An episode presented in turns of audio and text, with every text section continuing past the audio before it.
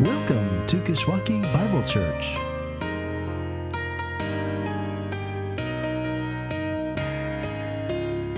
Good morning, church.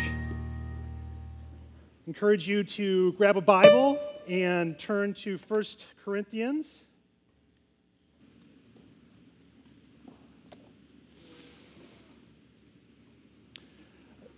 Ninety-four days from today, two groups will look back at the event of the previous day and come to completely different conclusions about what has occurred.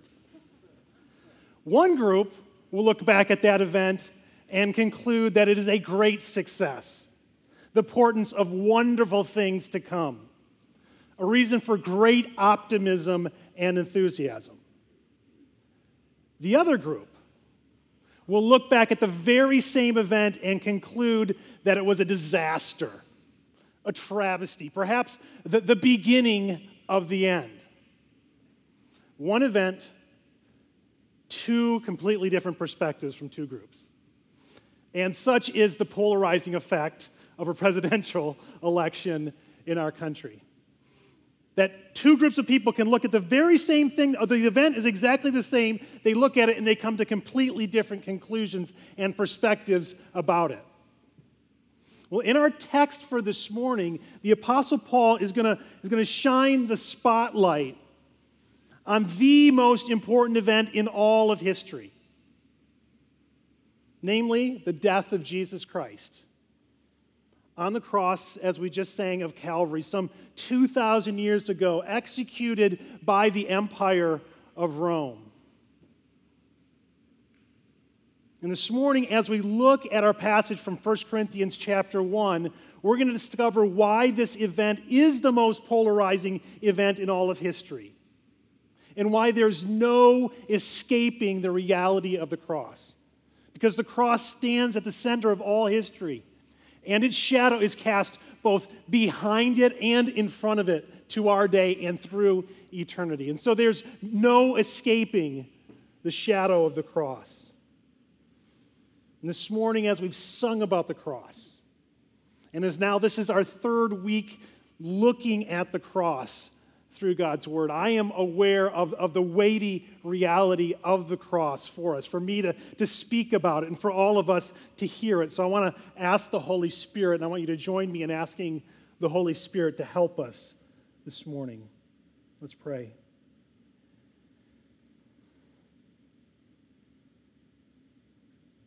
God, the only way for a human being created in your image to be truly happy all their days to have deep joy, to have abiding happiness in the midst of all circumstances and hope for the future. The only way for that to happen is for that person to embrace what occurred at the cross of Jesus Christ. God, it is a weighty thing for us to gather as your people around your word and, and, to read a text that, that drills down deeply into the reality of that event and all that you accomplished through your son there. And God, I, I must confess that I am a bit overwhelmed by the task. And so, Holy Spirit, I would ask for your help this morning for me to speak what is needed. I can't speak nearly all of it. And Lord, I suppose our, our ears can't hardly bear all of the truth and reality that is in the cross of Christ, who you are for us in Him there. But for the next few moments, Lord, we pray that you would help us to see true, truly, th- see in reality who you are for us in Christ at the cross. And help us to take that away in such a way that we are transformed. Holy Spirit, would you do the transforming work that only you can do in us for your glory, uh, for our good, for the good of our neighbors, and for the good of the nations? Lord, we pray this in Jesus' name. Amen. I think it bears a little bit of review for us. So I want to go back. Two weeks ago, we we looked at 1 Corinthians chapter 1 verses 10 through 17 And that is, as you would imagine, this being the next uh, few verses, closely connected. But Paul is continuing his thoughts on the cross. And so I want us to remember what we looked at a couple of weeks ago from that text. There, Paul began to make a very authoritative and heartfelt appeal to the Corinthian believers, to the church at Corinth. Paul was an apostle sent by Jesus, and so he had the authority to say things to God's people. But he was also the pastor who had, who had planted this church and started it and spent 18 months with these people. And so he, he loved them dearly and he was concerned about what was going on. He made a heartfelt appeal to them because there was a serious problem in the church. There were divisions, there were cliques, there were, there were groups that were forming uh, within the church, and it wasn't good. And, and the problem was that the church was mirroring the world and the culture around it, its value system. The value system of the city of Corinth, where this group of believers were gathered. Now, Corinth, if you remember, was a very fast paced place to be. It was a cosmopolitan place to be. It was an exciting place. It was a risque place at times. It was a very successful city. You would say that Corinth was trending. It was very competitive, all about success.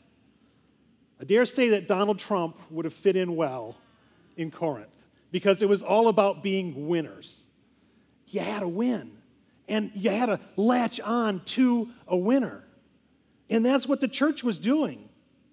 Some saw Paul as the winner hey, he was called by Jesus. And so they latched on and said, I'm of Paul. And there were others who saw Apollos as a winner. Gosh, Apollos, when he spoke, he just melted a room. And so they latched on with him. And there were others who saw Peter as a winner. Peter had been with Jesus his whole ministry. He had been in the empty tomb. And so others latched on with Peter. And Paul said, This is not just, this isn't a problem just of a popularity contest. This is a gospel problem. You guys are messing with the gospel, and that's a serious, serious deal. In fact, if you look back at verse 17, Paul says it's this serious. You're emptying the cross of its power. And so that's why he makes this very heartfelt and authoritative appeal to them. And so in the last uh, message from 1 Corinthians chapter 1 two weeks ago, we, we looked at Paul's point that he was making that the source of the gospel's power to transform, the gospel has the power to transform. And the source of that power is the cross. It's almost like if you envision the gospel, that in the center of the gospel is the cross, and, the, and that's where the power to transform is emanating from. And so we were called to realign ourselves with the cross.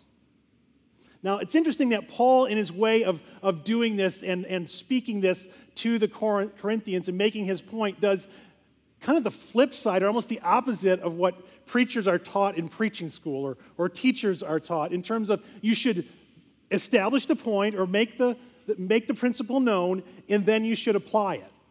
But Paul really applies the principle first. He says, You guys got a bunch of divisions and you need to get together. And then he goes back and says, Here is why. It's because of the cross. And so, what he does now in the passage that we're going to look at, beginning at verse 18, is he, he drills down deeper into that reality of the cross. And so, this morning, we're going to drill down deeper as well, and we're going to ask this question. Because Paul answers the why question. The, the center of the power of the gospel is the cross. And now today he's going to help us to understand why is that? Why is that the case? What is it about the cross of Jesus Christ and the message of the cross that enables that message to generate transforming power? How does the gospel of the cross transform people? How does the gospel of the cross transform people? And so, our task this morning is a little bit like what happens on this television show called uh, Sports Science. I don't know if you've ever seen this. If you don't like sports very much, you might like sports science because on this show they, they take some athletic ability, say a baseball player's ability to, to hit a long home run. And they say, now, why does this guy, what enables this guy to hit the baseball farther than anybody else? And so they begin to look at the science of it and the mechanics of it. How does he, scientifically speaking, generate that kind of power? That's what we're doing this morning. Let's drill down into the cross and say, how does the cross, how has God enabled the reality of the, not just the cross, but the proclamation of the cross to generate such transforming power? The kind of transforming power that would cause someone to go to Texas and to be part of a mission team, that would cause people to go around the world into their nations with the gospel, to the nations with the gospel. So let's look at 1 Corinthians chapter 1. I'm going to begin reading at verse 17. The Apostle Paul says, and the Holy Spirit says to us, For Christ did not send me to baptize, but to preach the gospel, and not with words of eloquent wisdom, lest the cross of Christ be emptied of its power. For the word of the cross is folly to those who are perishing, but to us who are being saved, it is the power of God.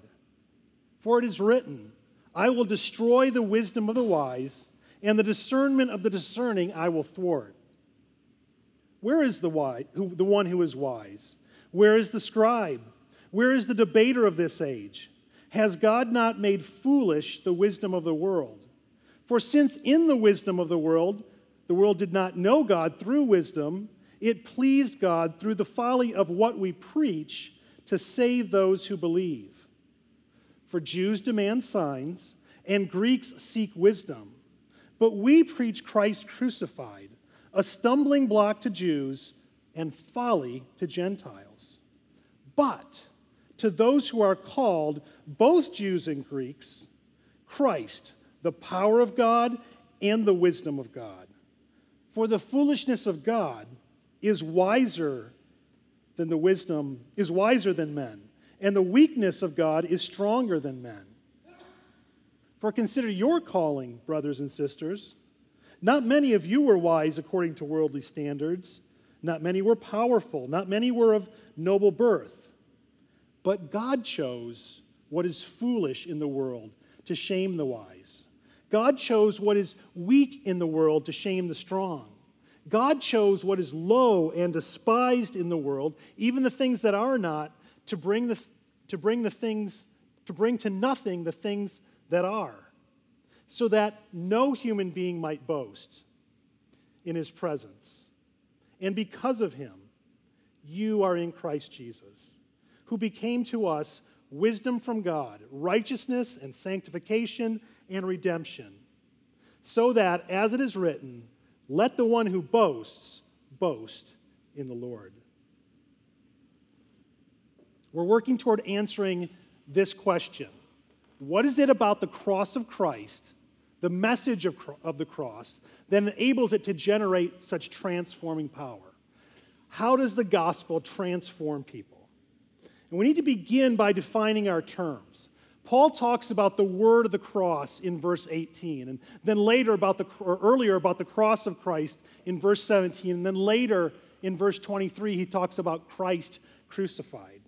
Now, Paul here is not just talking about the concept of the cross of Jesus, but he's talking about that very event that is at the center of all history and is at the center of the gospel story that a man, Jesus of Nazareth, who was conceived by the Holy Spirit, who was born of the Virgin Mary, lived for a little over 30 years, gathered a group of disciples, and that he was nailed to a cross and executed and died roughly 2,000 years ago and that on the third day he arose again from the dead. That truth, that reality, and ascended to the right hand of God the Father. That is what Paul is talking about when he talks about the cross. And in fact, he's, what he's even more so talking about is the proclamation of that truth, the proclamation of that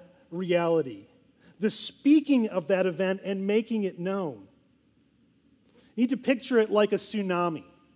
A tsunami is, is, a, is a great, powerful tidal wave that can wash away an entire uh, village.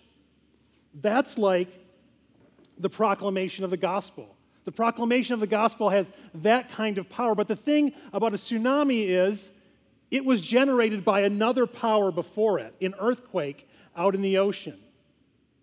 And the cross is that earthquake that generates the tsunami like power of the proclamation of the gospel. When we see the gospel and the proclamation of the cross has such power, a power to divide in this passage. You see, we tend to think that other things are the great dividers of humanity. It's politics. Which political party do you, do you support? That divides humanity. Or are you, are you into Black Lives Matter? Or are you into Blue Lives Matter? Or are you into All Lives Matter? But those are not the great dividers of humanity. There's no ethnic distinction that is the great divider of humanity. In fact, in this passage, Paul is showing that when, as far as Jews and Gentiles are concerned, those ethnic distinctions are going away. No, no, the great divider of humanity is the cross of Christ, and it separates people into two groups those who are perishing and those who are being saved. Those who are being saved, Paul says. He's writing to those who are being saved. He's writing to the church. He says, To us who are being saved, notice that when he's addressing Christians, he's not saying you were saved. That's true. When you trusted Jesus, you received salvation. But God is also in the process of saving you, and He will save you one day when you meet Him in glory. And Paul says, To us who are being saved, the gospel, we see the gospel as the power of God because we've experienced that power. We've been redeemed by Jesus' blood, we've been restored to Him. Those who are being saved understand that the gospel, some, some backwoods guy from Nazareth, it wasn't just that, that that guy died, but that he was the Son of God, the perfect Son of God, who lived a sinless life that none of us ever could and that he was wrongly died, he was wrongly killed, but that when he died, he died in the place of all who would trust in his righteousness, all who would look to him in faith. And so that's where the power of the cross is. A Christian knows that, that, that she once was lost, she once had no power. But through Jesus Christ, she has been restored and forgiven. A Christian knows that he has no power to save himself, but by the grace of God, his heart has been opened to the gospel to believe and be transformed, forgiven, adopted, receiving eternal life. But, Paul says, to those who are perishing, and that word perishing means to be lost. And it's not just that they, they are lost, but they're on their way to great loss. To those who are perishing, they see the cross of Christ as folly, a joke, even a sad joke. Why is that? Why would some people, the perishing, consider the reality that best shows the power of God? Why would they consider that to be a joke? Verses 22 and 23 tell us. It has to do with what people demand of God and what they seek from God. Paul takes the social categories of his day, the, the Jews and the Greeks or the Gentiles, and he points out that Jews, those with a religious mindset, they demand from God a sign. Show me a sign. And the Greeks, the more secular mindset, they want from God, they want to seek wisdom from him. But God presents to the world a crucified Messiah. Offensive to the Jewish religious mindset. In fact, it says right in Deuteronomy that someone who hangs from a cross is cursed. I found this um, quote from the church father Justin Martyr. He had a dialogue with a Jewish rabbi named Trypho. And in that dialogue, he was trying to convince Trypho that Jesus was the Messiah promised in the Old Testament. And so he referred to the Son of Man in Daniel chapter 7. And here's how the Jewish rabbi replied Sir, these and such like passages of Scripture compel us to await one who is great and glorious. In other words, he's not here yet. And take who would take the everlasting kingdom from the Ancient of Days as the Son of Man. But this, your so called Christ, is without honor and glory, so that even he has fallen into the uttermost curse of the law of God, for he was crucified. Paul, a Jew himself, saw Jesus the very same way, didn't he? That he was accursed because he got hung on a tree. He didn't understand a until Jesus opened his eyes a crucified Messiah. And so Paul says the, the religious mindset sees the cross as scandalous, offensive. And on the other hand, the secular mindset sees it as a joke. There's no success there. There's no achievement there. There's only, there's only weakness and foolishness. I mean, if he wasn't even guilty, it's just a travesty of justice that Jesus died. And Paul's analysis here exposes humanity's idols. On the one hand, we humans worship the idol of the spectacular. Show me something that will impress me. Of course, I will determine what is impressive. Or we serve the idol of intelligence. Show me a watertight argument. Give me something that I can logically understand and, and put through a grid of reason that makes sense to me. But both those idols are transactional in their relationship to God. It's, it's a human being saying, God, you need to do this for me, and I will believe you. Show me something spectacular. Give me a watertight argument. Otherwise, it just looks like weakness or it just looks like foolishness. And Paul exposes the Corinthians themselves, the church, for having adopted and, and turning to these kinds of idols. This is their sin. He's talking to believers here. He's saying, You guys have become impressed with human achievement, and, and you've become impressed with human initiative, and you are relying on human characteristics. You see, these Christians were guilty of the same idolatry the, as the world around them. See, the divisions that they were forming I follow Paul, I follow Apollos they were merely the fruit. The root, the heart issue, was their fascination with human achievement, their intoxication with, with winning and success. That was their idol. And Paul calls them out. He gives them a reality check. Sort of like those, you know, those bump things on the side of the road? I didn't know what they were called. They're called rumble strips. You probably all knew that. Every once in a while, you're, you're kind of fading and you, and you hit the rumble strip and you, gotta, you, got, you, need a, you need a reality check back, back on the road, keeping it between the lines. That's what Paul is doing here with the Corinthian church. He says, Listen, you guys are living like the world around you. You're living like lost people. You're living according to the wisdom of the world. You're operating by conventional wisdom. Wake up. Wake up and smell the kingdom.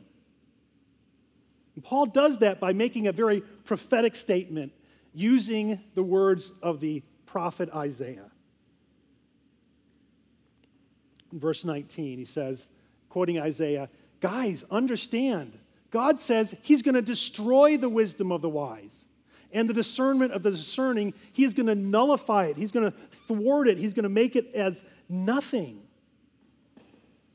And then Paul calls out the experts, the intelligentsia of the world around him and the world around us. We have the same types of people. He says, Where is the wise person? Where is the, the, the intellectual?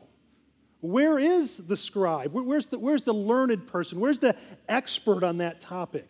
Where is the debater, the one who can spin an argument, the wordsmith, the spin doctor, the influencer? And the question is, they're nowhere. In light of the cross, they are nowhere to be seen. In fact, Paul, what he Paul literally says in verse 20 is God has made a fool of them. Verse 20 says at the end, has not God made foolish the wisdom of the world? It literally it says, has God not made a fool of the wisdom of the world? The wisdom of the world has been made a fool by the cross of Christ. So, how did God make a fool of the wisdom of the world? It's through the cross. An event that looks so foolish, an event that looks so weak, turns out is the epic point of all of history. I know that word epic gets thrown around a lot. It's kind of like the word awesome, kind of to the point where nothing's awesome because of everything is awesome. I kind of want to reclaim that word, right? And say awesome only belongs uh, to talking about God, because only God is truly awesome. I think epic, we should reclaim that word as well, because because the only truly epic event in all of history is the cross of Christ. It is literally epic because eh, when it happened, it is the intersection of two epochs in history the old age that is fading away and the new age of Messiah that is being ushered in. We now live in the overlap of those ages. The writer to the Hebrews tells us that Jesus, the originator of our salvation, he mediated a new covenant through his blood at the cross. And in doing so, he ushered in the new age of his kingdom. And so the cross stands at that very center point of history, at the, at the overlap of the ages, an age that is fading away. Paul talks about that in this passage. He says, You guys are, are operating in reference to these expert, experts who are part of the old age of this world that's fading away. It'll soon pass. Those living outside of Christ's kingdom are still bound to that. And so they see the cross as foolishness and its message as insanity. But to those whom God has called, those who have experienced God's power and the wisdom of God, see the cross as just that the power and wisdom of God. Paul says to the church of Corinth, at Corinth, and he says to this church this morning through the Holy Spirit, Loved ones, that is who you are. You are those that God was pleased to save through the foolishness of the gospel. You are those that He has called with effect from diverse backgrounds. You are those who have a calling. He chose you, not because you were wise, not because you were strong, not because you were influential. Why? Why would God choose that which is foolish and that which is weak as the central reality of his saving message? Here's the answer, folks because it obliterates human pride, it, it excludes any form of boasting, and it magnifies the wisdom and praiseworthiness of God and his glory. And so here we have our answer. What is it about the cross of Christ that enables it to generate such transforming power? The cross of Christ transforms people by magnifying the wisdom of God and eliminating any grounds for human pride. The gospel, the word of the cross of Christ, shows that God is working from a completely different paradigm than man does. God does not call people to himself and secure their faith by either an impressive display of power that would be stimulating the emotions, or an impressive logical argument alone that would be merely intellectual. Rather, God aims at the heart through our imagination by completely humbling our pride by means of the message, the proclamation of the cross. The foolish story of the cross of Christ tells us that we can be accepted by the Father as his children only by the Father rejecting his beloved Son. The foolish story of the cross tells us that death is killed by death. The foolish story of the cross tells us that the enemy's biggest win was his greatest defeat. The foolish, weak message of the cross tells us that in order for many guilty to be acquitted, an innocent one had to be condemned. The cross, where God's foolishness is wiser than the wisdom of men. the cross, where God's weakness is stronger than the strength of men. Sometimes we think we're, we're pretty strong. Sometimes we think we're pretty wise, us human beings. Been watching a little bit of the Olympics. Made me think about my own days in track and field. Long time ago in a galaxy far, far away. Uh, when I was in college, the track coach convinced me to give throwing the hammer a shot. You know that thing, you, it's a shot put on a wire, you whip it around your head a few times, you spin a few times, you let go, and then you scream real loud because apparently that gives you a few extra feet on every throw. So I learned how to do that, and you know what? It, it, it actually went pretty good. I, you know, I placed in a couple of meets. I'm like, man, I'm doing all right at this. I think, you know, I wonder how far away from going to the Olympics I really am.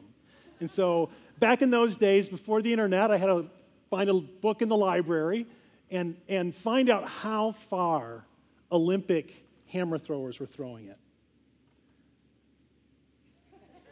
I pretty much hung up the hammer after that because I realized I had no shot. My best throw, my strongest throw, paled in comparison. It was only a small percentage of a world class athlete. Now, think about that in terms of, of whatever strength we human beings can muster, whatever wisdom we can come up with. Our strength pales in comparison.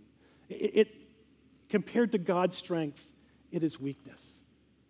But at the cross, God's weakness, what looks weak, a Savior hanging on a cross, seemingly helplessly dying. What looks foolish, how can you save people? How can the Messiah be king if he's being killed and accursed as a common criminal. What looks like foolishness, what looks like weakness at the cross, is in fact the strength of God and the wisdom of God. And God designed it to be that way. So that when He calls people to Himself, we have no basis by which we can boast. And it is all of Him. I appreciated Tim's prayer request. Help, Lord, help me to remember that you are doing this in and through me. Friends, that's, that's all of our prayer request, isn't it? The cross shines the spotlight on God's grace and it humbles our pride. Through the cross, Jesus is our righteousness. We receive his righteousness. That's nothing we achieve for ourselves. Through the cross, Jesus is our sanctification. We are declared to be holy, set apart for God. It's nothing we do for ourselves. Through the cross, Jesus is our means of redemption. We cannot save ourselves. It took a sinless Savior. And so, how do we respond to this message? Well, fortunately for us, the response is built right into the text, the very last line. Why, why is Paul telling us this? Why is the Spirit telling us this this morning? Verse 31 so that, quoting Jeremiah, none of us will boast except in the Lord. None of us will take pride except in the Lord. I want to apply that to us in two different ways this morning. First, individually, and then as a church body. First, thinking on an individual basis That we're called not to boast in anything. Or another way to say that would be not to rely on anything other than Christ uh, in what he has accomplished at the cross. I want to ask you this morning what are you tempted to rely on in the place of Christ and what he has accomplished for you at the cross? You know, maybe you are the wise or the intelligent. You know, the text said it's interesting, not many of the Corinthian church were wise or intelligent, but that meant that some of them were. And so I'm sure that's true some, if not many of us here this morning. Maybe some uh, here are the wise. You are the intelligent, the strong, the well born. You've been given many advantages in the world. The question this morning is are you relying on them?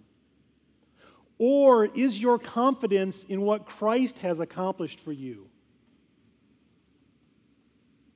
Maybe you are like the Corinthians, those who were not well born.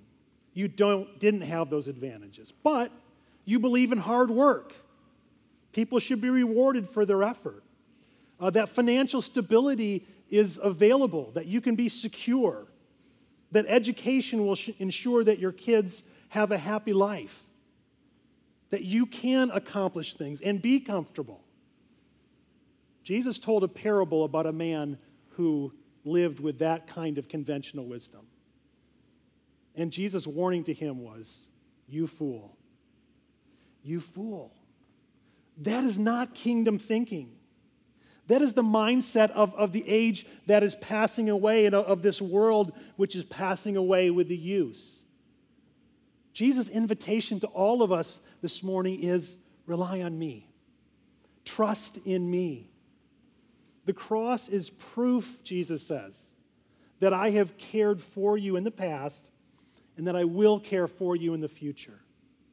The cross tells us that, that God, who did not spare his own son, but gave him up for us all, how will he not, along with him, graciously give us all things, everything we need as we rely on him?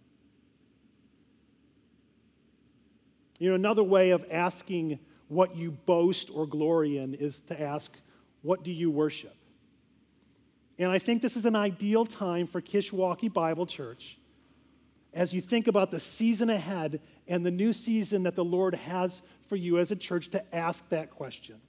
What will we as a church body worship? What will we value as a church? Will it be making a name for ourselves in this county? Will it be to be liked or thought of as a problem free church? Will it be to grow bigger and more influential than other churches? Will it be to be the most doctrinally sound church or the most missions focused first church or the most you fill in the blank church? What will cause you to want to boast about your church? Friends, wherever the Lord is taking this congregation in the days of ahead, I believe He's taking this congregation somewhere. May the boast of this church always be that we know the Lord, that we're Jesus redeemed people, that we've been forgiven, that we've been restored, that He's called us to be the children of God. There's no greater thing to boast in. There's no greater thing to, to worship than Jesus Christ and Him crucified. Amen.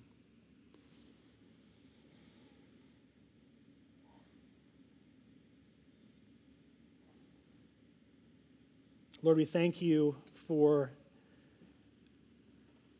drawing our attention once again to the cross of Christ.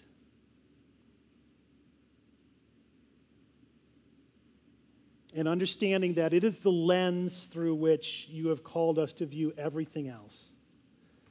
Lord, forgive us for the weak, foolish idols that we cling to, and in so doing, forfeit the grace that could have been ours.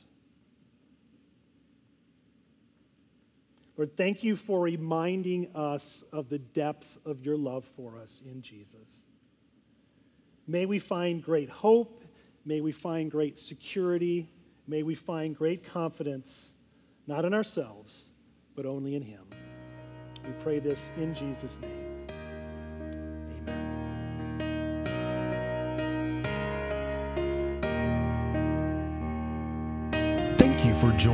Us. For more information about our church, please visit our church's website at kishbible.org. That's K I S H Bible.org.